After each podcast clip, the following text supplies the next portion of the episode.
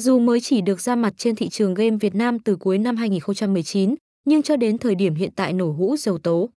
Club đã ngay lập tức khẳng định được tên tuổi cũng như vị thế của mình, minh chứng rõ nhất cho thấy là nhà game này đã trở thành một trong số những thế lực mạnh mẽ thực sự của giới game đổi thưởng.